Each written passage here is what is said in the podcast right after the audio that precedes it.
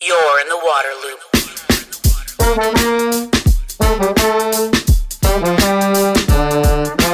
Waterloop, Waterloop, Waterloop.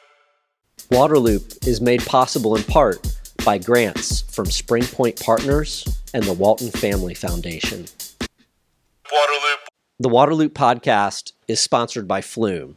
It's the perfect device for tracking your home's water use in real time on your smartphone. It's so easy to use. You just attach a small device to your water meter using a band, the same way you put a watch on your wrist. Then you connect to Wi Fi, you download the app, and you're up and running. It's as simple as that. You don't need a plumber, you don't need to cut into any of your pipes or water lines. Very easy to set up. Then you can set water budgets, how much you want to use each day or week. It'll keep track of that. It'll tell you what's going on in your house with water use minute by minute. It'll get, send alerts to you if there's excessive water use or if it suspects a leak. In fact, when I installed Flume at my house, it told me almost right away about a leak. I was losing a gallon of water every six minutes. I'm honestly not sure when I would have found that without Flume. You can use promo code WATERLOOP for 10% off at flumewater.com. Waterloop, Water conservation is very important to me. I bet it is to many of you as well. That's why I have High Sierra shower heads in my house, and I'm really happy that they're a supporter of this podcast. They carry the EPA WaterSense label for efficiency, and they use 40% less water than conventional low flow shower heads. The model I use runs at only a gallon and a half per minute. And because of their unique nozzle design, patented that nobody else has, it maximizes efficiency of water and energy, but doesn't compromise on performance. You still get a very strong shower. Use promo code LOOP20 for 20% off at highsierrashowerheads.com.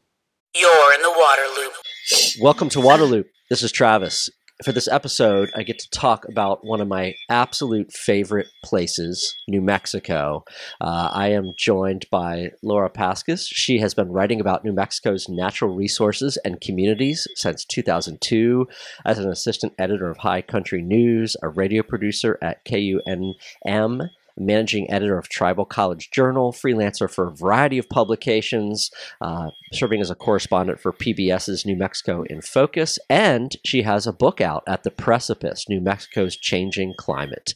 So you've been writing uh, and talking about New Mexico's environment for about 20 years. Uh, lucky you. Lucky me. I've gotten obsessed with a few particular issues and can't seem to let go of them.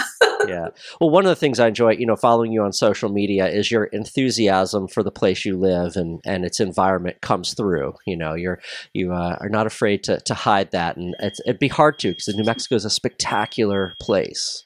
it is. It really is. And having like joy for the place you live and write about is important, I think. Uh, New Mexico, how would you describe the water situation or the, the presence of water, the waterscape, the hydrology of New Mexico? Yeah, we're an extremely arid state.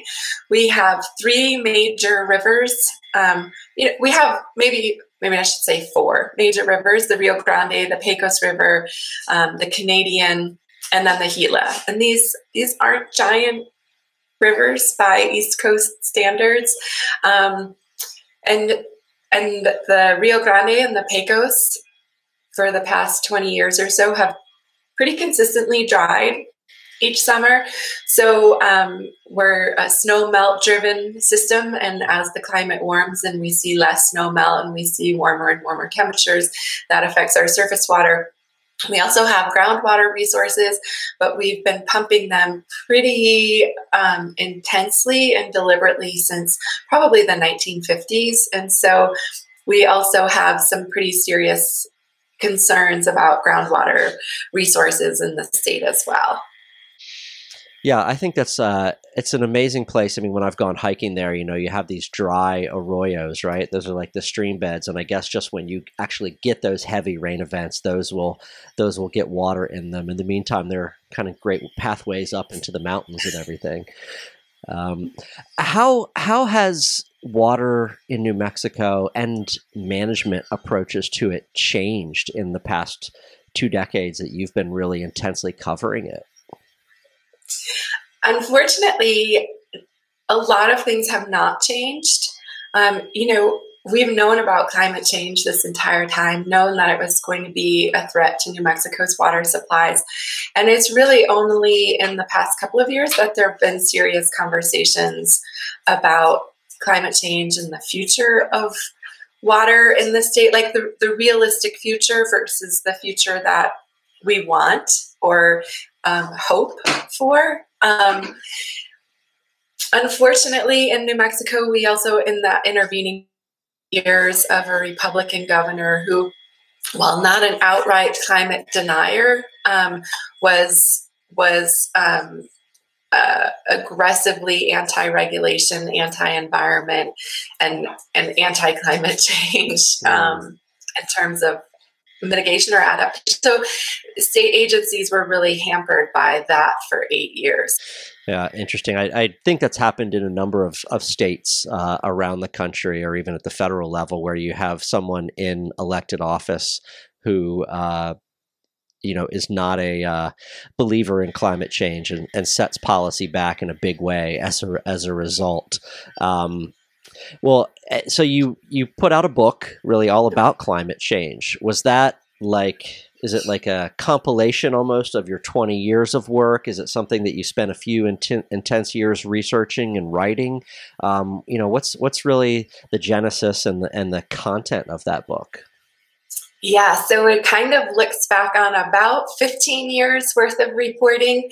And my goal with the book was to take um, a bunch of reporting that I've done over the years and put it together in kind of a narrative way that takes general readers through the state and helps people understand the causes of climate change, um, the impacts of climate change here in New Mexico, and also some of the political background that, um, you know, unfortunately really affects policy. So, my hope was um, that general readers who were interested in New Mexico, interested in climate change, interested in water, um, would come along with me and learn some stuff. I, there's a lot of stories that get picked up, uh, you know, at, at, the higher level, national level, about the Colorado River Basin, right, and and drought in Colorado and Arizona and California. Um, you know, you don't hear as much about New Mexico. Um, why do you think that is? The the climate impacts are hitting there. Is it there's less people, or what? What, what are your what are your thoughts on that? That's such a great question, and I agonize over this all the time because the the Rio Grande Basin and the Colorado River Basin share so many similarities climatically, um, snow melt driven systems, the same um, warming and drying patterns hold true across both. I think the Colorado River gets a lot more attention for a couple of reasons. One, it's bigger, it serves more people. There are more states involved there's more powerful entities involved including you know really powerful states like california and cities like san diego. But also in the past few years there's been so much foundation attention on the colorado river. The walton family foundation has really made a huge investment in um, you know sorts of like collaborative solutions and media coverage and you know sorts of like what I think of are really positive things in terms of attention on the serious situation in the Colorado River. But hmm. New Mexico, Texas, Colorado, the Rio Grande Basin is very much neglected. And I think oftentimes what happens when we do get national coverage. Um, I've seen this happen a number of years where I'll be reporting on the the the river drying in the summer. And then you know that will pique the interest of a national reporter who sees that. And then the new york times does a big story and there's national attention on it you know for a minute. And then that evaporates yeah, well, that's that's very interesting. Um, you know, the way you describe it, this is a, still a big a big area, um, and the, you know, a lot of a lot of people are the it seems like there's a, a, crisis point in the Colorado almost. You know, they're they're really having you know this aridification of the basin and and looking at their water levels. Is it as dire um, in New Mexico for you know what's outside of the Colorado River Basin? I'll be honest, I'm really worried about this year. So last year we had a close to normal snowpack from November to February, and yet we had um, I think it was by May, we had only 20% of the historical average of the Rio Grande flowing through Albuquerque. Um, the river was dry um, by mid or uh, the end of May, mm. and there were about 50 miles dry through the summer. We had a really warm fall and saw drying spreading into areas that wasn't really common. And so we now have a situation where the reservoirs are very low, stream flows are low, and we're in a La Nina pattern for this winter. We just had some really nice snow this past week, which will be great for bumping things up, but we'll likely see a warmer than average spring and early runoff. And I am a little bit worried about the Rio Grande this year and the people who rely upon it, especially farmers. Um, just because the system is so stressed already. The reservoirs are low, stream flows are low, soils are parched. Um, and so I think this year could potentially be a really um, shocking year for people. We had a shocking year in 2018, and we had, you know, a nice runoff in 2019, although the river still dried. Mm-hmm. 2020 was challenging, and, and this year um, has me feeling a little queasy, to be honest. Right. So the challenging years are, are outnumbering the, the good years, it sounds like, which is uh, a scenario playing out elsewhere as, as well. Yeah, I, I, just was, you know, I was looking for the first time when I was preparing to talk to you and at New Mexico and the fact that you have the Colorado River watershed, you know, as your western part. You've got the Rio Grande in the middle, and you even have the feed into the Mississippi um, how much do people talk about that fact that a you even feed into the Mississippi, right? And then you've got three of the, these kind of major, important, iconic rivers all uh, all involved in your state. Yeah, honestly, we don't talk much about the Canadian River in, mm. in New Mexico. Um, and so um, it is important for water supplies in the eastern part of the state, and they're mm-hmm. planning to build a pipeline from one of the reservoirs there. But really, the focus is is on the the Rio Grande, the San Juan, which is in the Colorado River Basin, and then the Pecos. Gotcha. Yeah, I always remember one. I think maybe the first time I ever flew into Albuquerque, you know, the rivers there, and it was the time of year when all the cottonwoods are yellow and it was just like this ribbon, this beautiful ribbon of yellow uh, right there. And uh, man, those those trees, I, I totally fell in love with them then. And but you, I love how you can just tell where the water is, you know, based on on that type of thing. So so cool. And then another trip, I was up by Taos, and there's that big bridge. I'm sure you know which one I'm talking about. And what what is that over? Is that the Rio Grande there also? Yep, yeah. it is. Yeah. So so such an amazing place.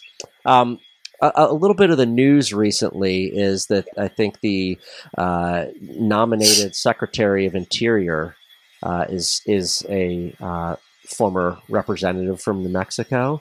Um, could you talk about that and, and, what that might mean, having someone from New Mexico step into this national policy seat? Yeah, it's been really exciting to watch Deb Haaland and her political rise. Mm. Um, certainly since she's been representing New Mexico the past few years, it's been um, it's been really interesting to see how her outlook on on things like water and social justice and environmental justice inform her work.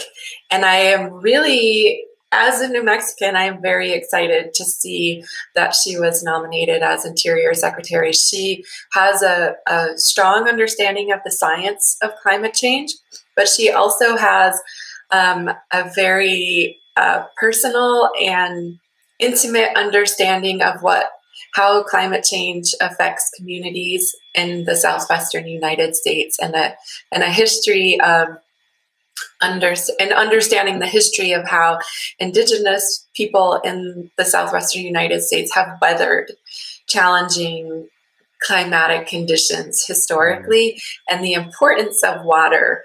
Um, and I think that that is really exciting.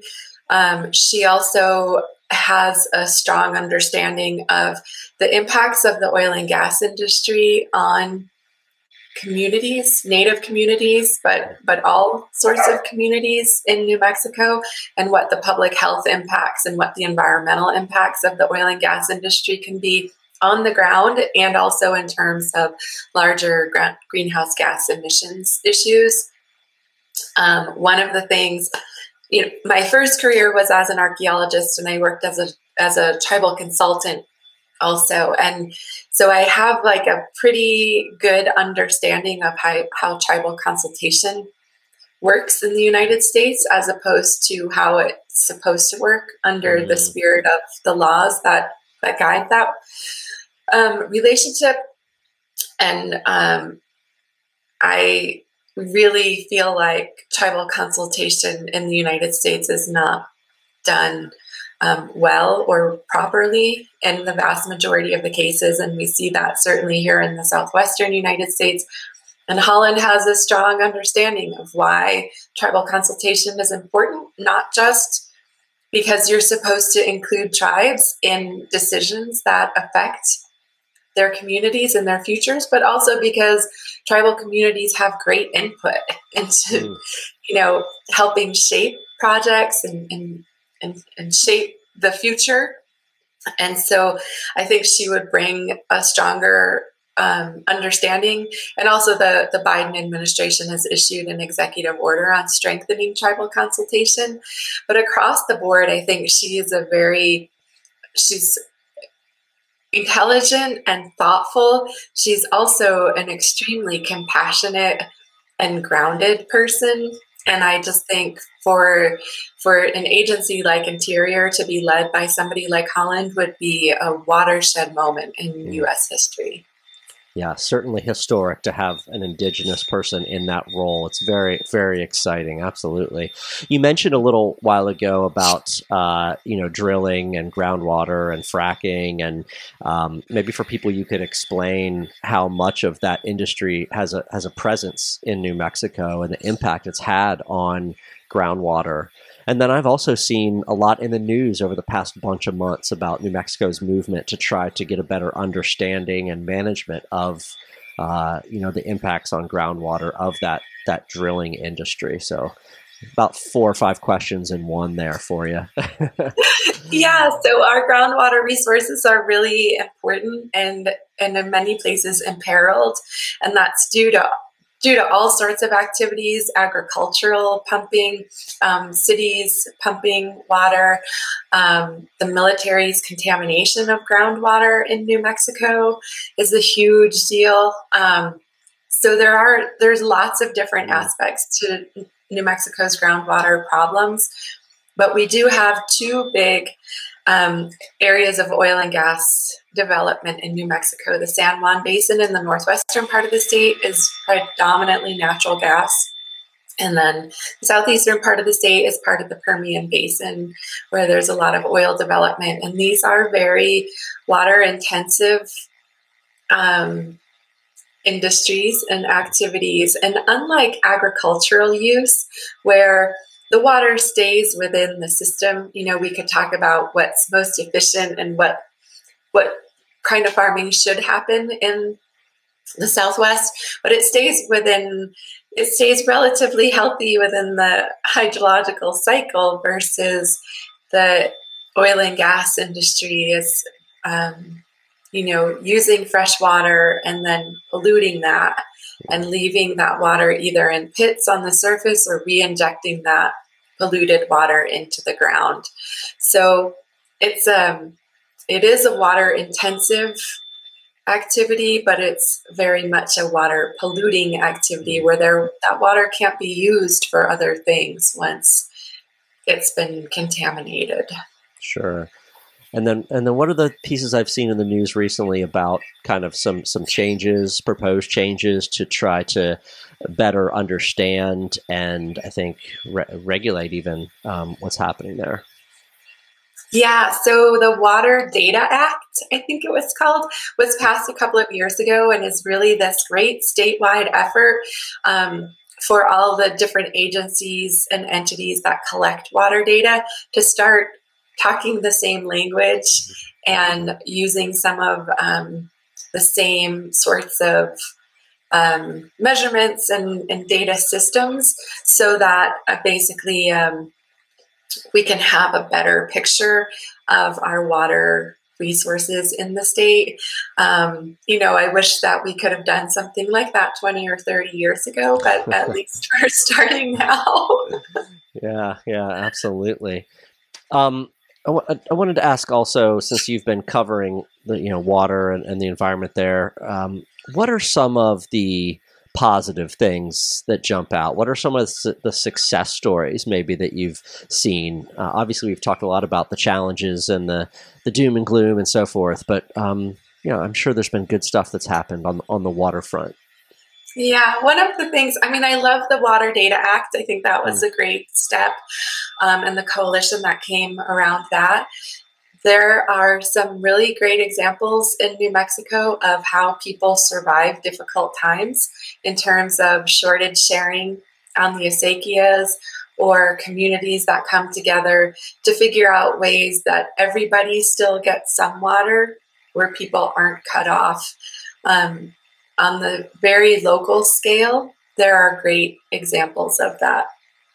Um, one of the things that I'm most excited about right now is the New Mexico Interstate Stream Commission, which is, um, I think it's nine people, and they're appointed by the governor, and, and they're supposed to be taking, you know, a statewide look at um, New Mexico's ability to comply with interstate compacts. But, you know, that they're not only focused on compact compliance, they're also focused on the environment and community and things like that. And traditionally, as I have covered the Interstate Stream Commission, it's it's almost always been dominated by agricultural interests mm-hmm. and um, you know, kind of older Anglo mm. um, men mm-hmm. who are really focused oftentimes on just trying to make sure that their communities are served under this commission. And that's not that's not the case for every commissioner but by and large the commission as a whole i think it's fair to say that. And we currently have this very diverse interstate stream commission and i was sitting in on a water planning meeting yesterday and some of the conversations that were occurring honestly just I've been waiting almost 20 years to hear these conversations and um, talking about equity and talking about community level programs and what what the state can learn from community level mm. programs. And I think that's really exciting. And I think it it kind of reminds me of what New Mexico's biggest strength is always is our diversity. What makes New Mexico such a special place is that we have 21 American Indian tribes, that we have, you know, Spanish land grant communities and Acequia communities and recent immigrants. And um, our diversity really is our strength and our ability to think about resilient and sustainable paths forward. So I think that's the thing I love best about New Mexico, even though we have these challenges that can seem overwhelming. Sure. Oh, that's awesome. Love it. I wanted to ask you last about kind of journalism itself. Um, you know, you've been a, a, journalist here working for, for 20 years. You're also a board member of the Society of Environmental Journalists, such an awesome, important organization. Um, uh, we've also seen over the past couple decades, unfortunately, what's happened to traditional newsrooms. You know, with just the huge cuts uh, to editorial staffs and kind of the fracturing of media and all this, all this changing landscape, um, and then the public, you know, being caught up in lots of different issues. So, let's say, what what have you found the public's appetite to be for for water issues right now? I think that audiences love stories that are told in interesting ways, right? And I think sometimes what has happened with um, daily news coverage and newspapers over the decades is we became so committed to telling um, balanced stories mm. or s- short stories or not not giving readers the benefit of the doubt and and understanding that readers actually do want context and they do want history um, i think we really undervalued underappreciated readers and started kind of giving them stories that were not very interesting to read. And I think if you tell stories about complicated issues like water, that you should trust your audience enough to know that you can spend a couple of paragraphs giving them context. If you just kind of lay out these, like, this happened, this happened, this happened, this person said this thing, I don't want to read that story, even if I'm super interested in water.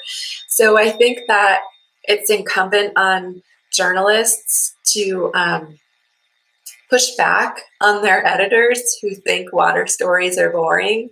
If you tell good water stories, interesting water stories, people want to read them. A few years ago, when I was um, hired at New Mexico Political Report, um, I was so lucky. I had a statewide environment beat and really the freedom to cover any environment stories that I was interested in or I thought were important.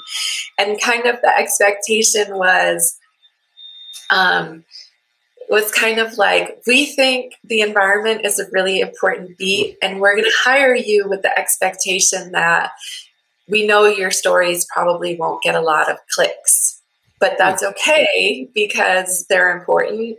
And what ended up happening was those stories were consistently among the highest read. And I think, I just think we really have to believe in our audiences and give them an interesting story to read that helps them understand the world around them better. Yeah. Uh, the uh, getting to the idea that that traditional outlets have kind of been scaled back and and a lot of them dropped environmental reporters. You know, that was part of the part of the collateral damage, I guess. Um, how would you describe the way that the the journalism universe has kind of filled that void? That's a good question.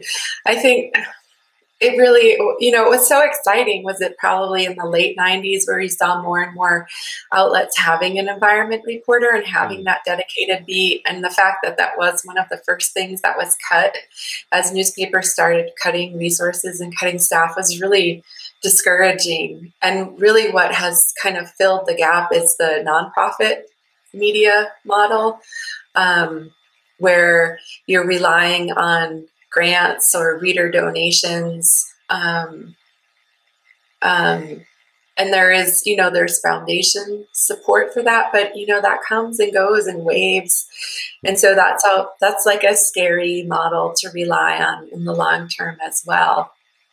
But I think that I always try to like, I always try to um, think about reporting and and storytelling in terms of like if you're if you can maybe just like encourage or inspire other reporters who might be on like the business beat or the local politics beat to like cast a little glance over at environment climate and think about how they can incorporate that into their stories it's the environment isn't an exclusive beat and shouldn't be an exclusive beat and i think these are the types of stories that can be told with you know, sort of great interest and joy. And um, these are stories that involve people and complicated, weird, interesting dynamics. And I don't know, I think we could have a little bit more fun when reporting sometimes. Yeah, yeah.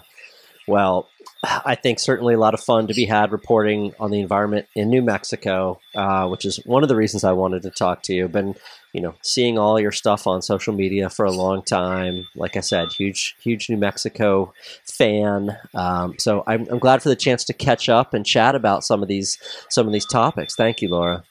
Thank you so much, Travis. I appreciate it. Waterloop. Thanks everyone for listening to today's episode. A special thanks to Waterloop supporters Spring Point Partners and the Walton Family Foundation. The Waterloop podcast is sponsored by High Sierra Showerheads, the smart, stylish way to save energy, water, and money while enjoying a powerful shower. Save 20% with promo code WATERLOOP at highsierrashowerheads.com. Waterloop is also sponsored by Flume, the smart water monitor that tracks your home's water use in real time and provides data on your smartphone. Save 10% with promo code WATERLOOP at flumewater.com. If you like Waterloop, please subscribe to the YouTube channel or your favorite podcast platform. Follow us on social media and visit waterloop.org to sign up for updates. Waterloop, Waterloop, Waterloop.